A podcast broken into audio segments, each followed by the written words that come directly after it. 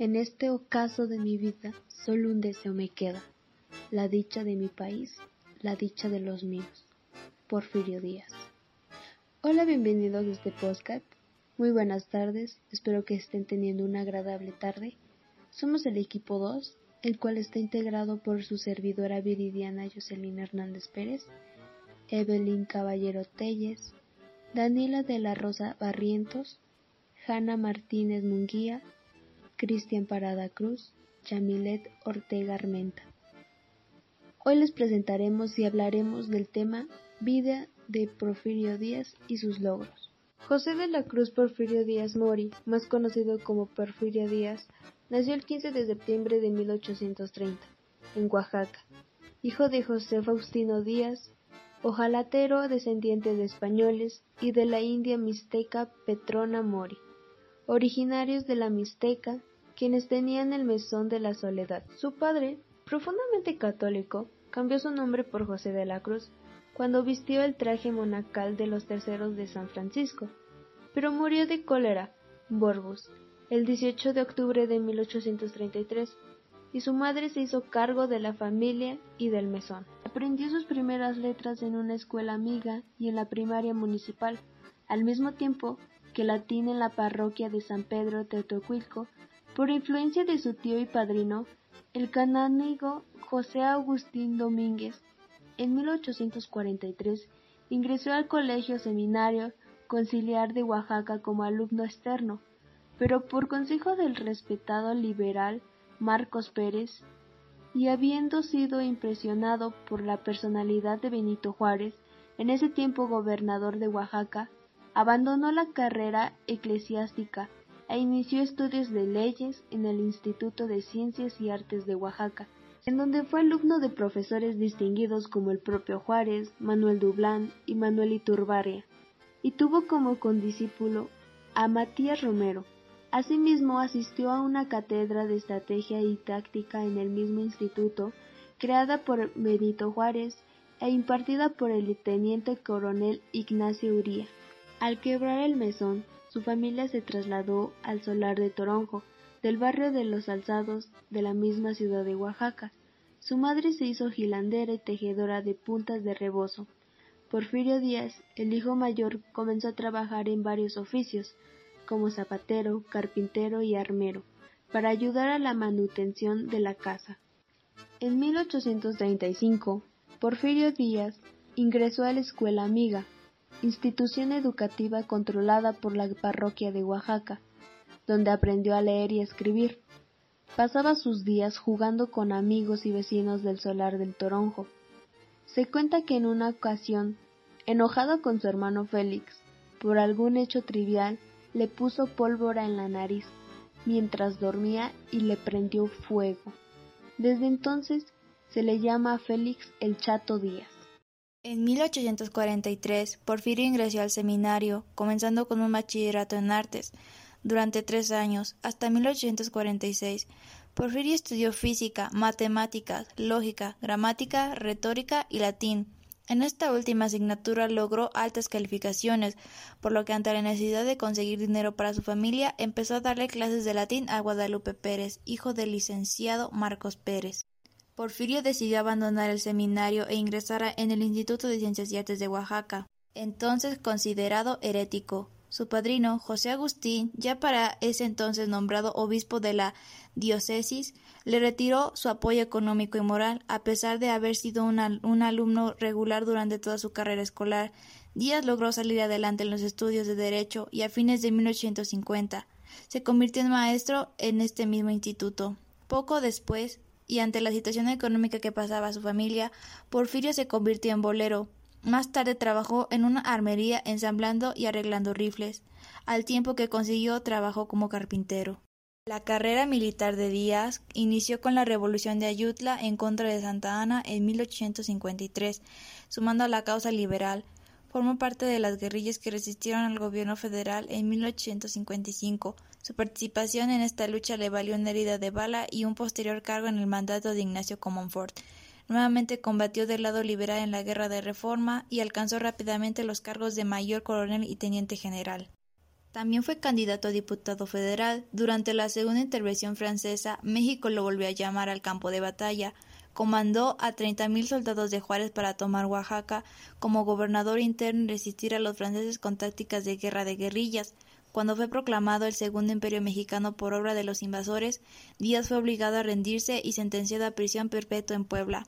Tras fugarse de prisión, logró reunir nuevas tropas y dar la batalla a conservadores y franceses, comandando la toma de Puebla cuando ya las tropas francesas se habían retirado del país.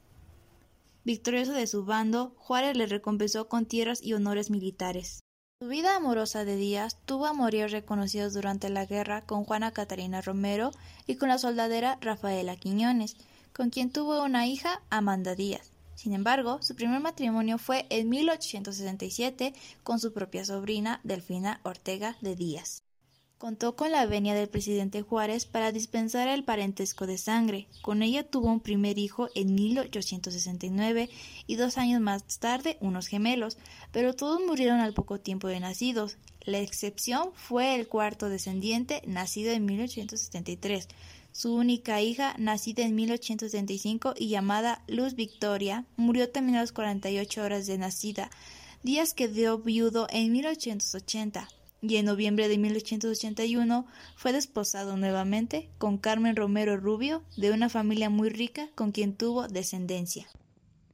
Elección de mil ochocientos sesenta y siete. Una vez culminada la guerra de intervención francesa, Juárez, que se había amparado en el artículo ciento veintiocho de la Constitución de mil ochocientos cincuenta y siete para permanecer indefinidamente en el poder, convocó a elecciones presidenciales, que se efectuaron el domingo veinticinco de agosto de mil ochocientos setenta y siete. Los resultados finales fueron: Benito Juárez, dos mil trescientos cuarenta y tres votos; Porfirio Díaz, setecientos ochenta y cinco votos.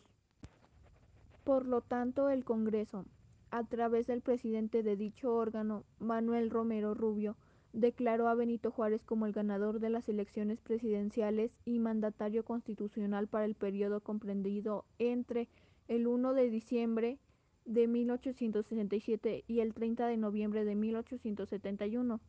El bando oficial fue publicado en las calles de la Ciudad de México el veintitrés de septiembre. Porfirio Díaz se sintió derrotado y abatido por el triunfo de Juárez en las elecciones. Decidió retirarse a la Noria, donde el dos de febrero de mil ochocientos sesenta y ocho le fue anunciado el cese del Ejército de Oriente, que en julio del año anterior fue reducido a solo cuatro mil soldados. Al mismo tiempo, Juárez, por conducto de Matías Romero, ministro de Gobernación, le ofreció encabezar la legislación mexicana en Washington, Estados Unidos de América. Díaz, sin embargo, rechazó la propuesta. Durante mil ochocientos sesenta y nueve y mil ochocientos setenta, Díaz vivió en la Noria, al lado de su esposa Delfina. Fue en esta época cuando se procrearon los hijos que morirían en la infancia. Delfina pensó que se trataba de un asunto de índole religiosa, ya que ellos se habían casado siendo parientes carnales y no se obtuvo la dispensa necesaria sino hasta mil ochocientos ochenta. En la Noria, Díaz desarrolló la fundición de cañones, pólvora y municiones, además de la agricultura. Mientras tanto, su hermano Félix Díaz Mori fue elegido gobernador de Oaxaca. En su periodo al frente del gobierno estatal, tuvo un enfrentamiento por el impuesto a la madera con los habitantes de Juchitán.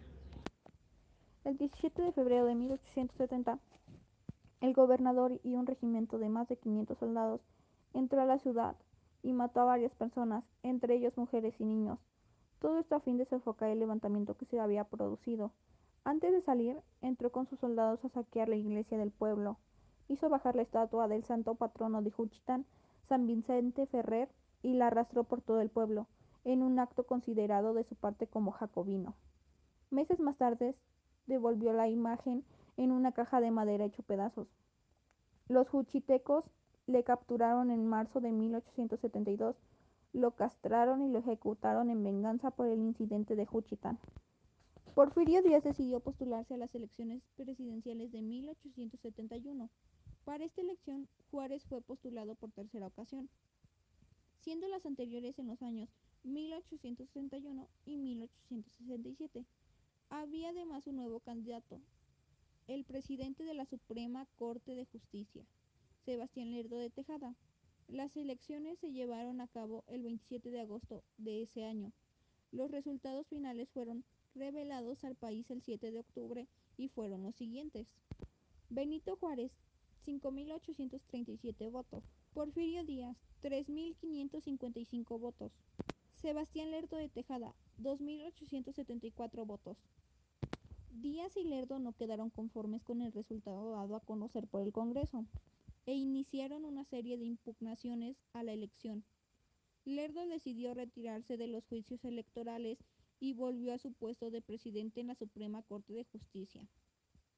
Díaz, sin embargo, comenzó a ganar adeptos en el sur del país, entre los hacendados de Oaxaca y los militares de ese estado, donde Felipe Díaz era gobernador. El ocho de noviembre lanzó el Plan de la Noria, llamado a todos los militares del país a luchar contra Juárez. De esta manera dio inicio a la Revolución de la Noria. Díaz dijo en el Plan de la Noria: la reelección indefinida, forzosa y violenta del Ejecutivo Federal ha puesto en peligro las instituciones nacionales.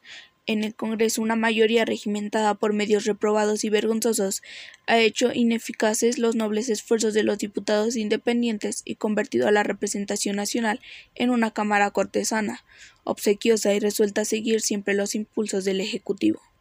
En la Suprema Corte de Justicia, la minoría independiente que había salvado algunas veces los principios constitucionales de este cataclismo de perversión e inmoralidad. Es hoy impotente por falta de dos de sus más dignos representantes. El ingreso de otro llevado allí por la protección del Ejecutivo. Ninguna garantía ha tenido desde entonces el amparo. Los jueces y magistrados, pundonorosos de los tribunales electorales, son sustituidos por agentes sumisos del gobierno. Los intereses más caros del pueblo y los principios de mayor trascendencia quedan a la merced de los perros guardianes.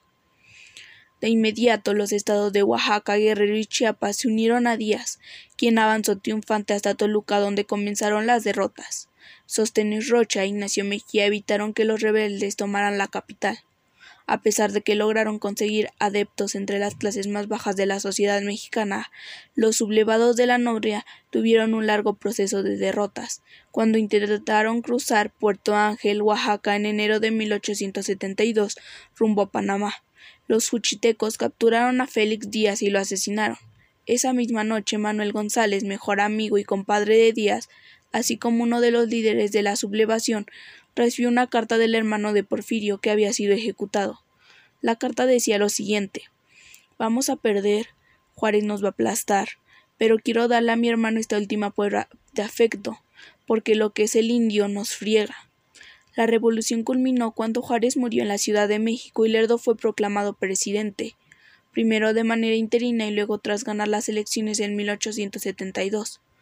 El gobierno lerdista prontamente resultó impopular y aunque la figura de Díaz en esos días estaba muy decaída políticamente, bastó con que Lerdo anunciara su deseo de reelección a finales de mil ochocientos setenta y cinco para desatar una nueva guerra civil. La Revolución de Tuxtepec.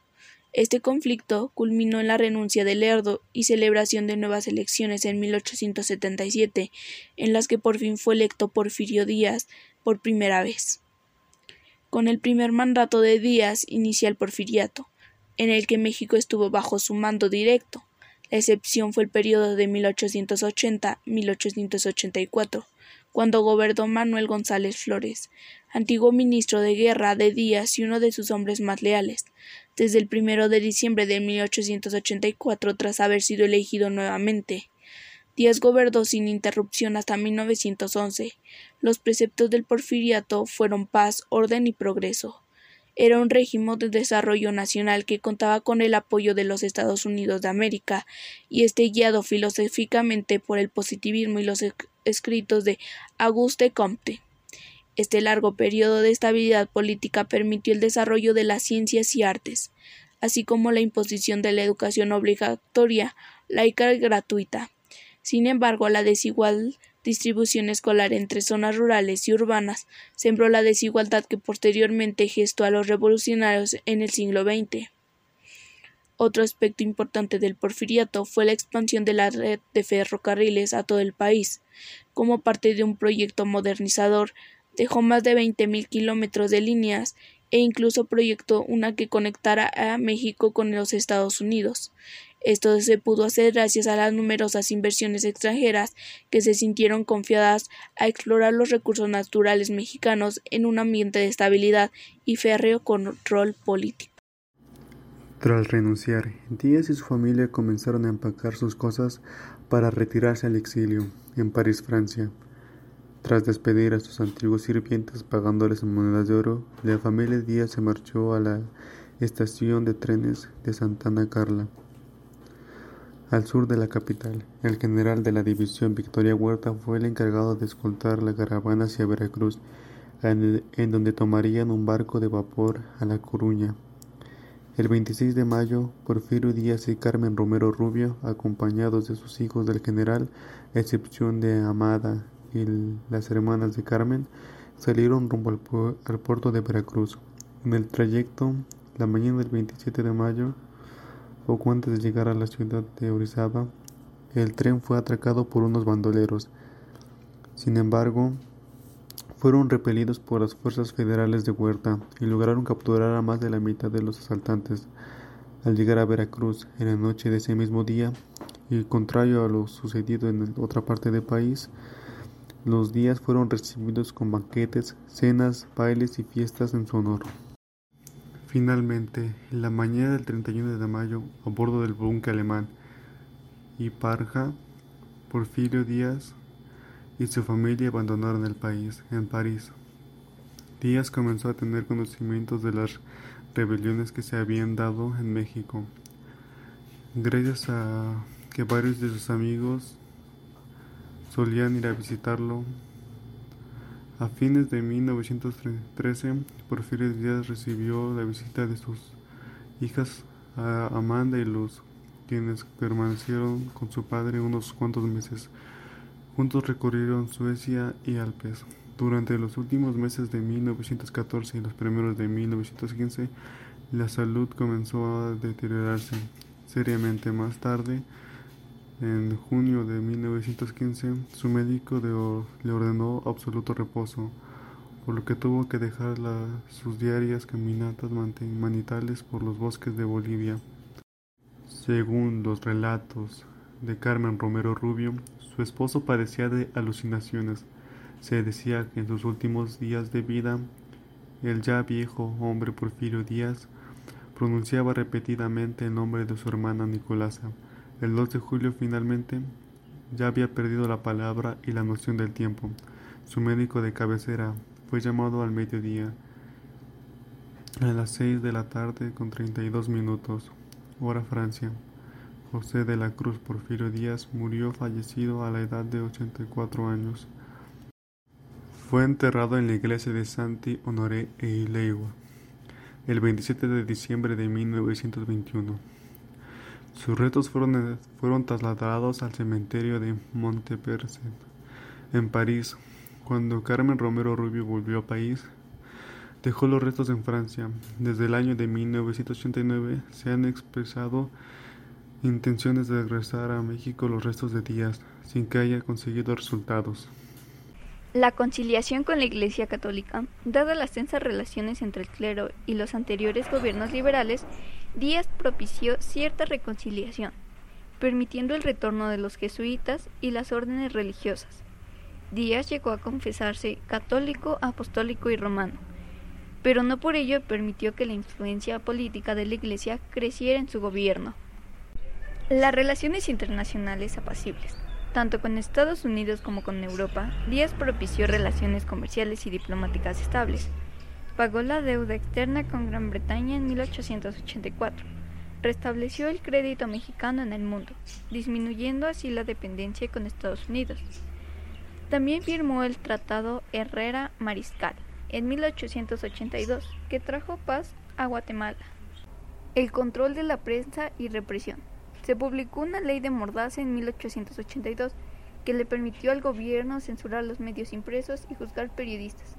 Además, se reprimió de manera violenta contra cualquier tipo de rebelión, protesta o alzamiento campesino. Los periodistas y políticos opositores fueron a menudo exiliados o encarcelados. Algunos de sus logros fueron Se tendieron veinte mil kilómetros de vías férreas. Las líneas del ferrocarril se trazaron hacia los puertos más importantes y hacia la frontera de Estados Unidos de América, para facilitar el intercambio comercial. El correo y la ley de telégrafos se extendieron por buena parte del territorio nacional. Se fundaron algunos bancos, se organizaron las finanzas del gobierno, se restaurizó el cobro de impuestos y poco a poco fue pagando sus deudas. Consiguió la recuperación del crédito nacional en el mundo, hecho que recuperó en la hacienda pública, registrando sobrantes por primera vez desde la independencia. Se fomentó igualmente la explotación de los recursos petrolíferos del país mediante inversiones extranjeras inevitables al no contarse con los recursos económicos y tecnológicos para emprender perforaciones e instalar refinerías. La minería vivió un periodo áureo. En mil novecientos uno, México era el segundo productor de cobre en todo el mundo. La industria textil se desarrolló con capital francés y español, que favoreció el establecimiento en el país de poderosas instituciones financieras francesas. Se hicieron grandes esfuerzos por extender la educación pública, lo que permitió que se educaran a más niños. Cada vez más mexicanos pudieron seguir estudiando en niveles superiores, y empezó a formar en todo el país una clase media de profesionales y empleados públicos. Se enriqueció la vida cultural con nuevos periódicos, revistas y libros escritos e impresos en México. Los teatros presentaban compañías y actores europeos. Conclusión. Más allá de las opiniones particulares que cada ciudadano mexicano tenga sobre el exmandatario, lo cierto es que él nunca se tomó a la ligera los asuntos que presuponían una buena dirección del Ejecutivo Federal.